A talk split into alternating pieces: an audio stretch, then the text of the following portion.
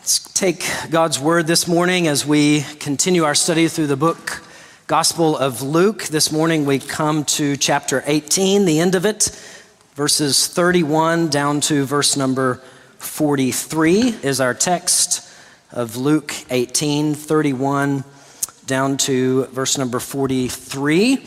Uh, let us read this together. I just ask that you would stand if you're able out of reverence for God's word as we uh, read it together this morning.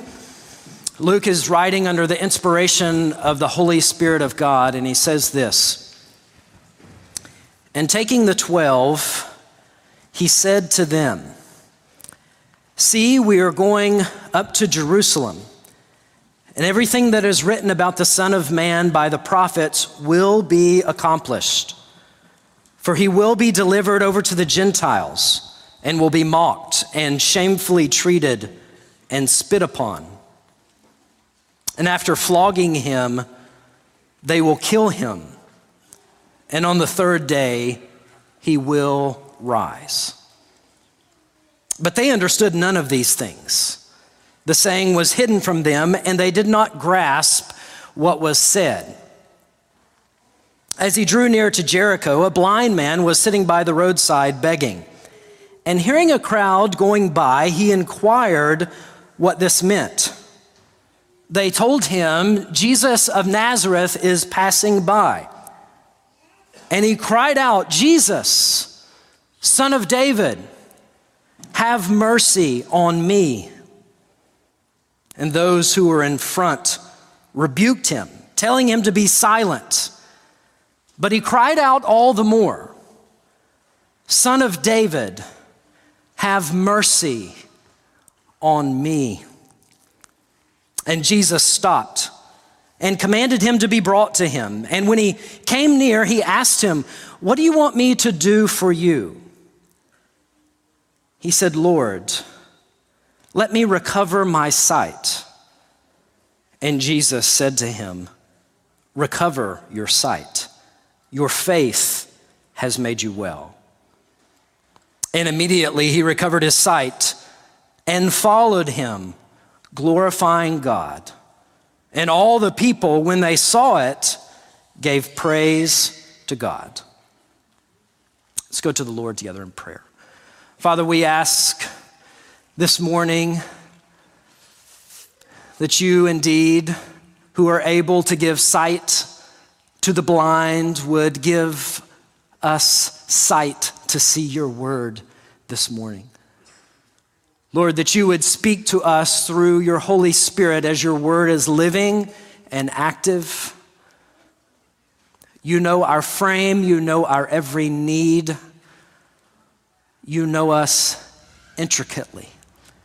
And so, Father, we pray that you would take your word and that you would press it deep into us this morning, that we may be changed that we may grow ever more like our Savior Jesus. And Father, like this blind beggar, we come seeking your mercy. It's in the name of Christ, our Savior, we pray. Amen. We may be seated. Today in the Gospel of Luke, we come to a turning point of sorts in this book where we see Jesus coming ever closer to his goal of the city of Jerusalem, ultimately to the cross. Luke gave us this as a marker back in chapter 9, verse number 51, where he said, When the days drew near for him to be taken up, he set his face to go to Jerusalem from that point on in the book, Jesus, and even before then, of course, but here he was on a mission. He knew what lied before him. He knew where he was going. He was going to the cross. He was going to Jerusalem, the city where he would be crucified. And he was determined to go die on the cross for the sins of the church. This is what drove him. This is what pushed him in his ministry. And so in our text today, we see Jesus pulling his disciples aside to clearly communicate with them what was going to happen in the next few weeks, what was going to take place there as they were approaching Jericho and ultimately Jericho, which would lead to Jerusalem. So these events here are happening weeks, days before Jesus' death on the cross. And in verse 40, uh, excuse me, 35 to 43, Luke records for us the last healing miracle in this gospel. There is importance in this healing on many levels, and we'll look at those shortly when we get to it. So, we're going to see in these two sections of Scripture two aspects of Jesus, two aspects of his ministry. Two aspects of Jesus, two aspects of the King, the one who is bringing about this kingdom of God. Two aspects. First aspect we see is the suffering servant, the suffering servant, verse 31 to 34.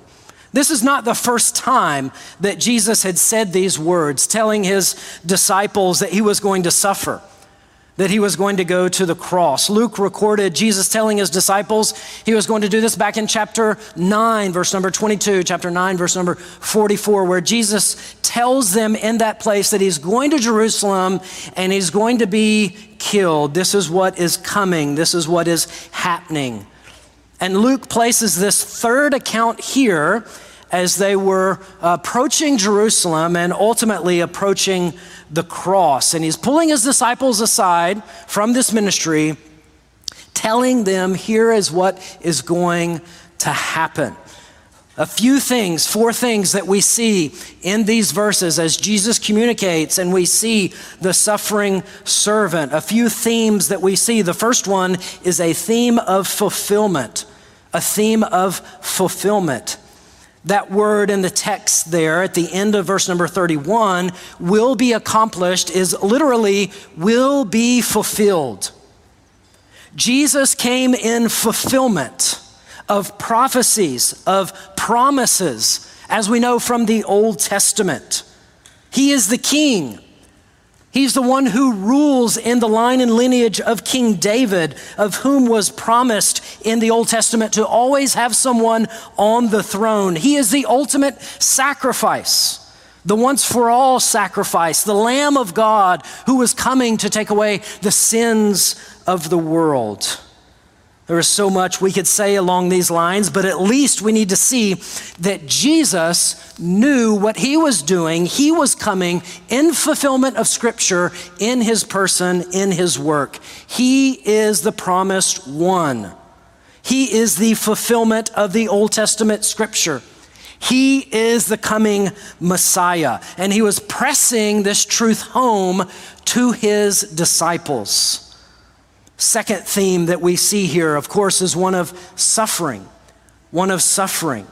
We see in this text, verse 32, Jesus detailing what is going to happen to him. He says he'll be delivered over to the Gentiles, he will be mocked, shamefully treated, spit upon. After flogging him, they will kill him, and on the third day, he will rise. Jesus goes into this great detail about what lies before him. He knows what is coming in Jerusalem. The events he is wanting his disciples to know are not out of control. It would have looked that way to them. Indeed, when they were going through this, the disciples, no doubt, it looked like things were out of control of how Jesus would go through this process before Pilate, before Herod, etc., and ultimately be ushered to the cross and to crucifixion. But make no mistake about it, Jesus knew exactly what he was doing. He knew what lied before what lied before him. The Jews would hand him over to the Gentiles. He would go through with this process of killing him. And even notice, as he says here, that he will rise on the third day. We see the suffering of our Savior. His knowledge of that suffering, of mocked, shamefully treated, spit upon, flogged, killed. And this is the King of the universe. This is the Son of God. This is the one who had no sin, who knew no sin, who would be mocked, humiliated, spit upon, tortured, back ripped apart with a whip, ultimately crucified, literally nailed to wood to die a humiliating death, to hang in front of everyone, beaten, bloodied, naked, nailed to a beam of wood. And our Christ knew what was coming. And what was the aspect of our Savior? What did he do for the plan of God that was on his life obedience. Obedience. Obedience to the point of death. Death on the cross. I can't help here in this section but contrast verse number 31 with Peter and the disciples in verse number 28 from our text last week, where Peter said, See, we have left our homes and followed after you. And Jesus says here, See, we are going up to Jerusalem, and all these things are going to happen to me. It's as if his disciples are saying, Look, Lord, we're, we're giving up everything to follow after you. And Jesus says, Yes, yes, see, see what your Savior is also going to do. Here's what lies before him. You see, suffering, suffering in this text, suffering, then glorification, suffering, death, but then resurrection. As you read through the New Testament and as you follow Christ for any length of time, you will know that suffering is a normal part of Christianity. It is something that we should expect. Suffering is not something that should surprise us. If you were to sit in one of our church history classes that we go through during our equip hour on Sunday mornings, you will see there have been brothers and sisters of Christ, every generation, every generation that have suffered for the faith. They have suffered because they have believed in our Lord and Savior Jesus Christ and who He is and what He has done. That is true in our own day, of course. It is true to one degree or another. We are promised that in this world we will have trouble, right? But we know that is not the end of the story. But we need to realize that that will happen. happen. Suffering is not something abnormal in the life of a Christian. For believing in Jesus Christ and how that will hit other people and how that will affect your life, sometimes negatively. That is not something new. We see it in the life of our Savior as He came in a life of suffering and to suffer in this life and ultimately on the cross. This leads to the third theme here of confusion in the text. Almost somewhat, I think, a little bit comically here, but they understood none of these things right? You ever poured your heart out to somebody before and they just kind of sit there with glassy eyes looking at you as, what? What did you say? I don't know. Maybe this is a word of encouragement for all you teachers there or mothers teaching your children something and you pour it out to them and then they just kind of look, I don't understand a thing that you were said. Maybe the Lord was withholding it from them. I don't know. But here are the disciples in this text. Jesus says this. What is their response? They didn't understand, they didn't grasp how these things could be true or even that they would come about. Remember, it was Peter in Matthew chapter 18, after he made the great confession that Jesus is the Christ. And then basically he said to Jesus, uh, May this suffering that you just talked about, may it never happen to you. And then he goes from here way down to here. And Jesus says, Get behind me, Satan. That type of thinking is from Satan. So they didn't grasp this concept of a suffering king, a crucified king, was not two words that they would be able to put together, and we see that here in this text. But notice in this verse 2, we see a glimpse of how divine sovereignty and human responsibility go hand in hand. It's like a divine sovereignty and human responsibility sandwich. In the middle, you say they don't understand, they don't understand, and right there in the middle of the meat is this saying was hidden from them. They literally didn't understand it in their brains, they couldn't comprehend it, yet God at the same time kept it from them. Same concept, different side of the coin is recorded, and you see this uh, throughout Scripture as you're just reading Scripture. In 2 Timothy 2 7, where Paul is exhorting Timothy to be a good soldier of Christ Jesus, and he says, Think over what I say, for the Lord will give you understanding in everything. You see their human responsibility and divine sovereignty both coming together. Same thing that we see happening here in this passage. They did not understand, and God had kept them from understanding at this time. But why would Jesus tell them something that they were not going to understand or didn't understand? Think about it. It was so that after the fact, after the fact, they could remember what Jesus had told them. They could remember what he said, and God would use that in their lives that they might have certainty concerning the things they had been taught about Jesus. Jesus calls his shot here three times before he takes it so that they will know after the fact this was according to the plan and purposes of God.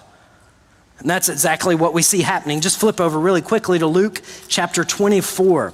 Just get a glimpse of this. Luke 24, verse 44 to 47. Say this Then he said to them, This is after he's risen from the dead, which he said he would be. And after he was raised, he went and met with the disciples. He appeared to them. Then he said to them, These are my words that I spoke to you while I was still with you that everything written about me in the law of Moses and the prophets and the Psalms must be fulfilled. Same thing that he had said. Then he opened their minds to understand the scriptures and said to them, Thus it is written that the Christ should suffer and on the third day rise from the dead, and that repentance and forgiveness of sins should be proclaimed in his name to all nations, beginning from Jerusalem. You see, Jesus is who he says he is. He can fulfill what he has come to do. He told his disciples multiple times, three times more, people count more of them here as you go through the Gospels, but three times he told his disciples, I'm going to go, it's leading to crucifixion, and I'm going to be raised from the dead. And they just had no concept of this. But think about after the fact when Jesus, from raised, when Jesus was raised from the dead and how the faith of disciples would all of a sudden be spring their eyes would be open and they would be like he has already told us he would be raised from the dead three times. Why didn't we get that? Why didn't we understand that? This is who he says he is. Jesus has done this. So their faith would just be encouraged and solidified. And that same thing should be there for us today Jesus is who he says he is. He has been raised from the third day. He said it before he went through it. And so our faith, likewise, like the disciples, like his followers, should be encouraged and solidified, knowing that Jesus said this is going to happen, and that is exactly what happened. This leads right into the fourth theme in these verses, and that is certainty. Certainty. There is no doubt that the cross, suffering, resurrection were the plan and doing of Almighty God. The verbs bear this out in these verses will be accomplished, will be delivered, will be mocked, shamefully treated, spit upon, will kill him, will rise. You see, God is bringing about his sovereign plan of salvation.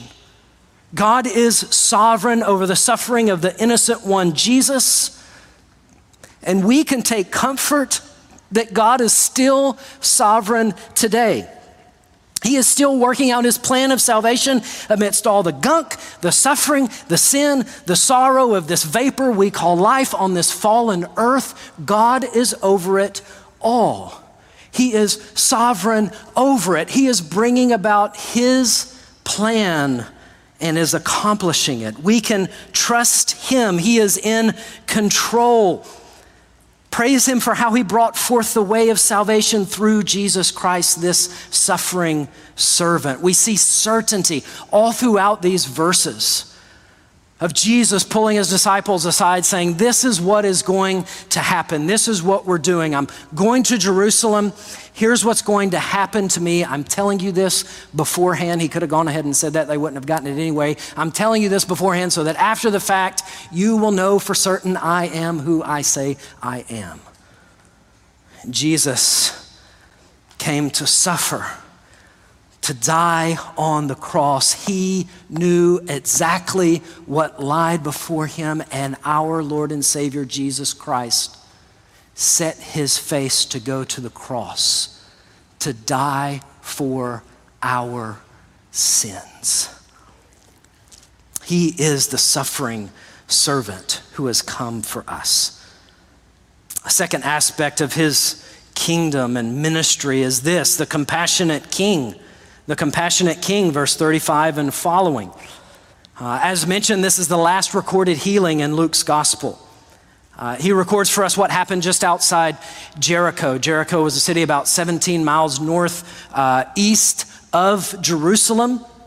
It would have been common for beggars to uh, be out seeking help in this busy, high traffic area especially as the Passover was drawing near. So Jerusalem's number was starting to swell with people as they were coming f- to celebrate Passover. And Jericho was one of the feed cities that would be feeding this uh, uh, town of Jerusalem. So people would be traveling through on their way. And this beggar that Luke tells us about was a blind man. We don't know how long this man had been in this condition, maybe from birth, we're not told. But he's on the side of the road asking for money, asking for help as people came by. And this is very common. And, and by the way, something that pious Jews would certainly do is give money to those in this condition. So, a, a pious Jew, in particular Pharisees and others, uh, there would be a blind person begging on the road. No doubt they would come by and they would give them, give them money as they were uh, begging. There's no other means uh, for this type of person to have anything.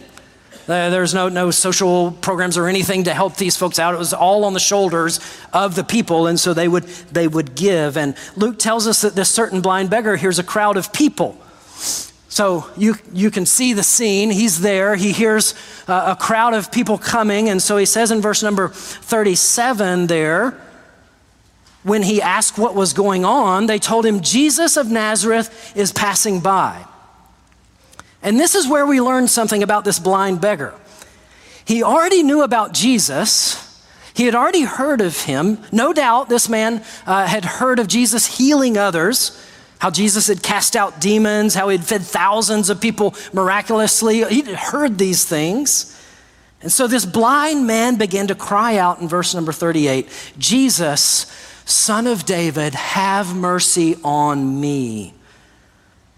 He didn't know where Jesus was right? He heard the commotion of all the people walking by. He heard the crowd going. And in verse 39, we see those in the crowd, maybe those who were in front of Jesus leading the way, and they rebuked him.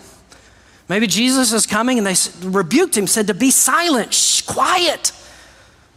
The people in the crowd probably looked at the guy who told him it was Jesus and said, Way to go, man. You need to get this guy all riled up. Quiet, shh, Jesus is coming. Just, just be quiet. You're getting alms. Just, just be quiet. Here comes Jesus. This is important.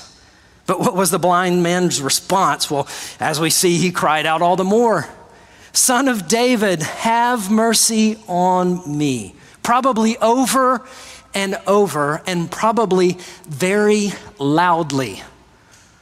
This man is crying out pictured a blind man, probably sitting, probably kneeling, probably on the side of the road, hauling out, yelling, Son of David, have mercy on me. He didn't know where Jesus was. Has he gone? Has he already passed by? Is he not there yet? And picture this from Jesus' ears.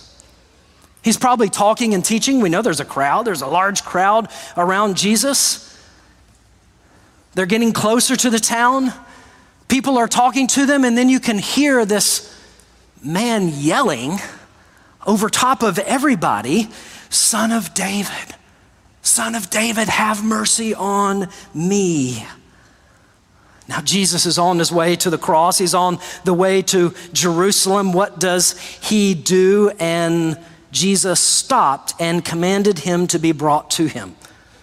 I would imagine Jesus probably told the people that told the guy to shush it, hey, why don't you go get him and bring him here? And when he came near, he asked him, Jesus, what do you want me to do for you? He said, Lord, let me recover my sight. And Jesus said to him, Recover your sight. Your faith has made you well. Now, why does Luke record this passage and why does he put it where he puts it in this gospel as they're getting ready to go to Jerusalem? At least two answers to that. Number one, Jesus is commending this man's confession. Jesus is commending this man's confession. They told this blind beggar that Jesus of Nazareth was approaching.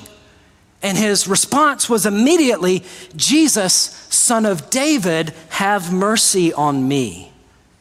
He addressed Jesus as son of David. This is important because it is a messianic title.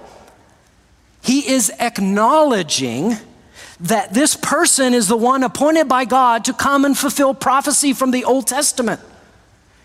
He is the anointed one. He's the son of David that is to sit on the throne.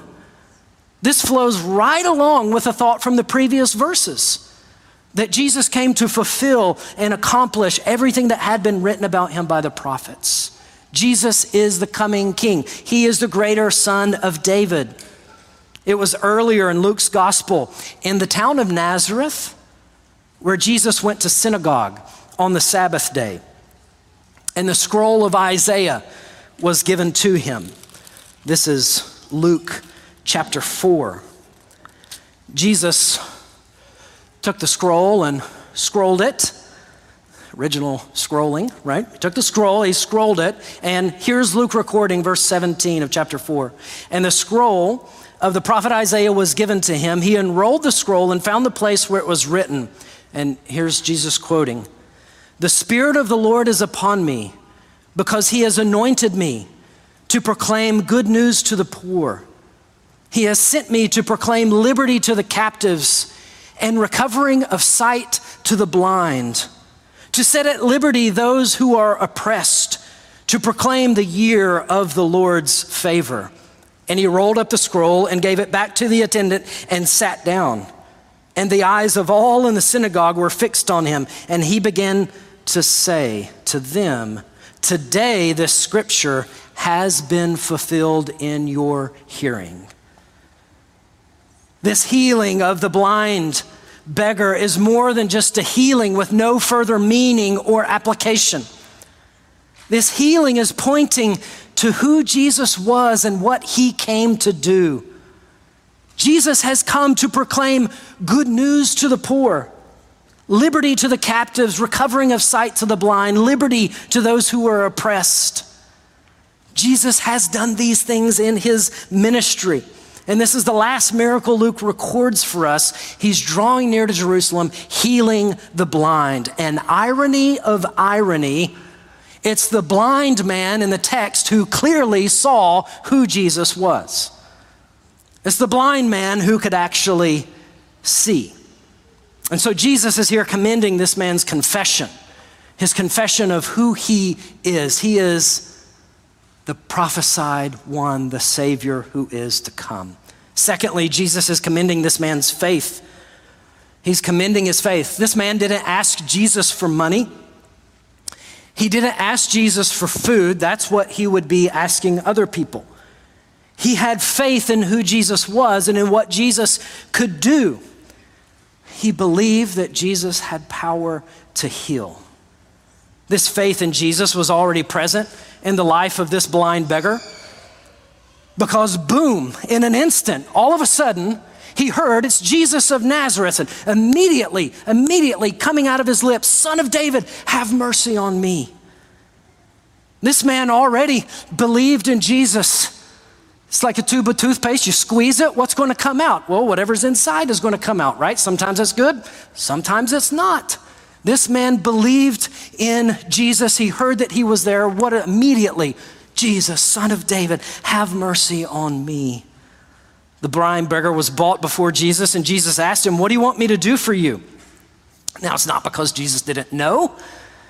Jesus knew what this man wanted. He is getting him to speak in faith for all to hear, asking this question to draw out his faith in him. He said, Lord, let me recover my sight. And Jesus responds, Receive your sight, your faith has made you well. Different translations interpret that phrase, has made you well, differently. Most go along with the ESV, but the word is literally saved. Your faith has saved you. And translators have to decide are we going to say heal are we going to say saved? Well, that's the point. That's what Jesus is doing. Re- recover your sight. Your faith has saved you. Jesus has already used this word in such a confusing fashion to us, but it's not confusing to him in Luke's gospel. The woman who suffered a discharge of blood that came to Jesus, remember, and touched his garment, Jesus said to her, Your faith has saved you. Translations will say healed. Your faith has saved you. It was Mary uh, Magdalene as she came and, and cleansed uh, Jesus' feet with her tears. That's where Jesus said, literally, there was no healing, but he said, Your faith has saved you to her. In chapter 17, verse 19, uh, remember the one leper that returned to Jesus after they had been healed. Jesus said to that man, Your faith has saved you, just like here. These people had faith in who Jesus was, and Jesus gave them more than just physical healing gave them something way more important than physical healing. He gave them spiritual healing as well. Salvation, far greater than any physical need that we might have. Jesus is commending to us the faith of this blind person who was begging. His plea was simple Have mercy on me. Jesus, Give me what I do not deserve. Give me what I could not earn. Lord, give me mercy. In fact, contrast and compare this blind man's coming to Jesus with the rich young ruler from last week's text, just before this text. The rich young ruler came to Jesus and asked him, What must I do to inherit eternal life? Whereas the blind beggar on the side of the street said, Jesus, son of David, have mercy on me. The rich ruler said, What must I do? And Jesus asked, What do you want me to do for you? Totally, totally different approach to Jesus. What do you, where Jesus asks, What do you want me to do? Do you ever say, Jesus, what do you want me to do for you? No, our plea is mercy. And Jesus is commending this type of faith here a faith that believes who he is and what he has come to do. And I ask you this morning a simple question why did this blind man cry out for Jesus? Why did he cry out for Jesus? Because he saw what others could not see. He saw Jesus for who he was. He saw Jesus for who Jesus was. And that same truth echoes out for us today. Do you see Jesus for who he is? Do you understand that he is the Son of God? Do you see that Jesus came to die on the cross for your sins? If, if you're here this morning and you've not trusted in Jesus, see from this text that Jesus is the promised Savior. God has provided him. Jesus is the fulfillment of Scripture. He is the one. Only Jesus can save. And listen, He is strong enough to save. He was raised on the third day. The Bible clearly teaches He died as our substitute to bear in His body on the cross our sin to pay the debt. He is able to save. I mean, look, Jesus healed this blind man with a word, a word, a single word. Jesus spoke it. See. That's what he said to this man. See. And this blind man saw. What type of authority is that? I ask you. All the intricacies of the eyes, the connections, the firing of things to the brain, all that that goes on, Jesus spoke one word and it all started working again. One word. See his power, his authority over all things. Jesus could speak to the wind. We've seen it in the Gospel of Luke. He speaks to the wind, the wind obeys. He speaks to the sea, the waves, they listen to him. He has authority over sickness and heals sickness. He called a dead man out of the grave.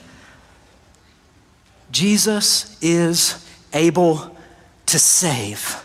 This man saw Jesus for who he is. I ask you today do you see Jesus for who he truly is? Because when you see him for who he is, you will cry out for him to give you salvation that only he can give to you. You see him for who he is, your life changes. Response is, see him, he is our Savior. Cry out to him. He will surely do it. Jesus will save. Come to him, asking him for mercy. He will save. I was overwhelmed this week, in particular, by three words from this passage. I don't know why, it just smacked me. In verse number 40, in the midst of all of this, this man is crying out, and we have these three words, and Jesus stopped. Jesus is going on, going to. Mind you, he's going to be crucified, tortured, crucified. And he's on the way there with the disciples, and off in the distance, you could hear this man pleading, Son of David, have mercy on me. And what does Jesus do? He stopped. Full stop. Stop. I'm on my way to be killed, but stop. Here is a man who has faith calling out for mercy to me. I will stop, bring this man right here. He's going to be an example for all of you people to see. You just, you're the rich man, you heard about this guy, you saw what happened to them. I'm going to show you a positive response right here. Bring this blind beggar that is able to see, bring him to me. I'm going to set up an example of faith. And here it is in this man. Jesus stopped. And Jesus is so merciful that Jesus hears our prayers as we cry out for mercy to Him, that He stops and listens. And He comes to us in our weakness. Jesus is commending this type of activity on our part, crying out to Him for mercy, seeing Him for who He is. Listen, Jesus will heal, He will hear you, He will come to you and save you. Have faith in Him. This is our Savior. This is our King. If you are following after him, I hope that we can all see from this text look, you are on the right path. You're on the right path. This path can be difficult. This path has its ups. This path has its downs. This path has its temptations, its pitfalls. It, it, it has all of these types of things. The life that we live, seeking to live in obedience to Jesus. But listen, that's the right path. Realize afresh today this is who you're following. This Jesus. This is who we worship. This is who we come after. This is the one worthy to leave all and follow after him. Jesus is wor- worthy of us giving up and dying to ourselves and fighting the Christian fight in the weary struggle of putting to death the things of the flesh that are always welling up within us, and seeking to bring to life the things of the Spirit that we pray and strive for, asking God to do a mighty work within us, that fight is worth it. You are on the right path of salvation. Jesus is who he says he is. See him for who he is. It's so fitting that this passage ends in worship. Verse 43 and immediately he recovered his sight again. no two ways about it. Jesus says, See, boom, you see. He recovered his sight and he followed him. That's, that's good discipleship language that Luke is picking up on there. He received him, he followed Jesus, he followed after him. This man could now see and is on his way to Jerusalem with King Jesus. Followed him, glorifying God. How fitting. They're glorifying God. And all the people, when they saw it, gave praise to God. Right? There's no nothing about it. Good job, blind man. way to go. Don't let the pressure, uh, uh, you know, the pressure of the people keep you away from Jesus. You did a good job, buddy. Right? No, that's not what they were doing after this with the blind man. They praise God for what he's done. He has had mercy. God is the only one to be glorified because he's the only one who's done it. He gave this man mercy. God is to be praised. God is to be glorified. He is merciful. He has saved. He has brought salvation through Jesus Christ. And Luke is holding up this text for us. We'll continue on, chapter 19 and following, and a couple more is going to see with Zacchaeus, parable of the 10 and then we're triumphal entry. Then we're on our way in Jerusalem and all the events, as we're going to see in the next chapters, that happened. But as we're going that way, turning, Jesus pulled his disciples aside, told them, Look, this is what is coming. And here is an example of faith. Here's an example of faith who sees me for who I am and understands rightly that I am who I say I am and come to me in this way. It is fitting that this passage ends in praise. Praise God for sending Jesus Christ to do what he has done for us. Will you join me in prayer? Father, we thank you this morning for your word and how your word points us to the magnificence of our Lord and Savior Jesus Christ, who hears the pleas for mercy. Oh God, have mercy on us through Jesus Christ, we pray. Father, we ask that you would help us in our lives. Father, help us follow you. Lord, from this text this morning, would you help us, Father, see you for who you are? Help us see Jesus for who he is, the King of kings and Lord of lords, the one who is able to save and is worthy to follow. Lord, we will give you all the praise, for you have done it all. It's in Jesus' name we ask it. Amen.